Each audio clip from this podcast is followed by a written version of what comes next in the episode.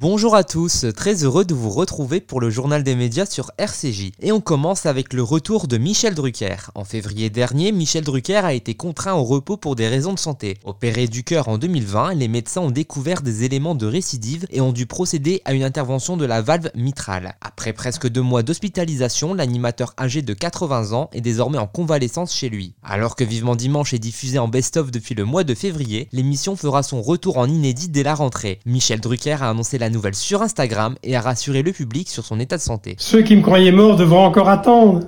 Je suis en pleine forme, ou presque. Merci pour vos témoignages, ça m'a beaucoup touché. Beaucoup, beaucoup touché. Rendez-vous en septembre, sur le plateau dessus de Gabriel, sur mon canapé.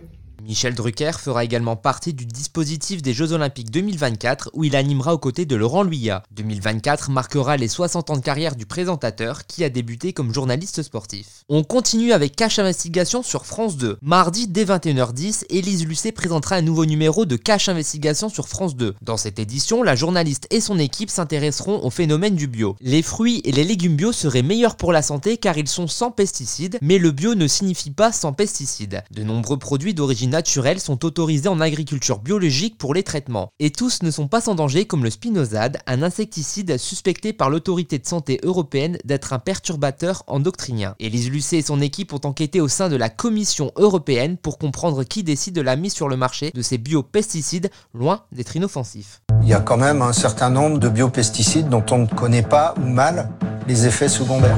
Le spinosade, c'est un produit d'origine naturelle. Oui, mais on peut lire ici que le spinosade est soupçonné d'être un perturbateur endocrinien. C'est un neurotoxique tueur d'abeilles. On le dit que ça fait beaucoup pour un pesticide qui est utilisé en bio. C'est étonnant de voir un comité au sein de l'Europe qui soit aussi peu transparent. La Commission n'a pas le droit de divulguer cela.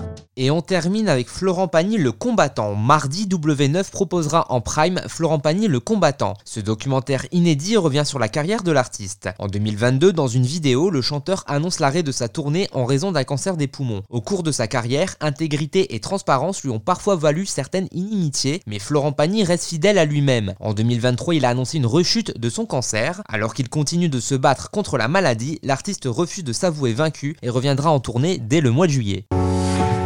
Bonjour, je dois faire une annonce un peu particulière. L'annonce de sa maladie a fait l'effet d'une bombe. Après 35 ans de carrière et des tubes incontournables, il est passé du fond du trou à un des plus grands vendeurs de disques en France. Florent Pagny fait face à son plus grand défi. Rien lui fait peur.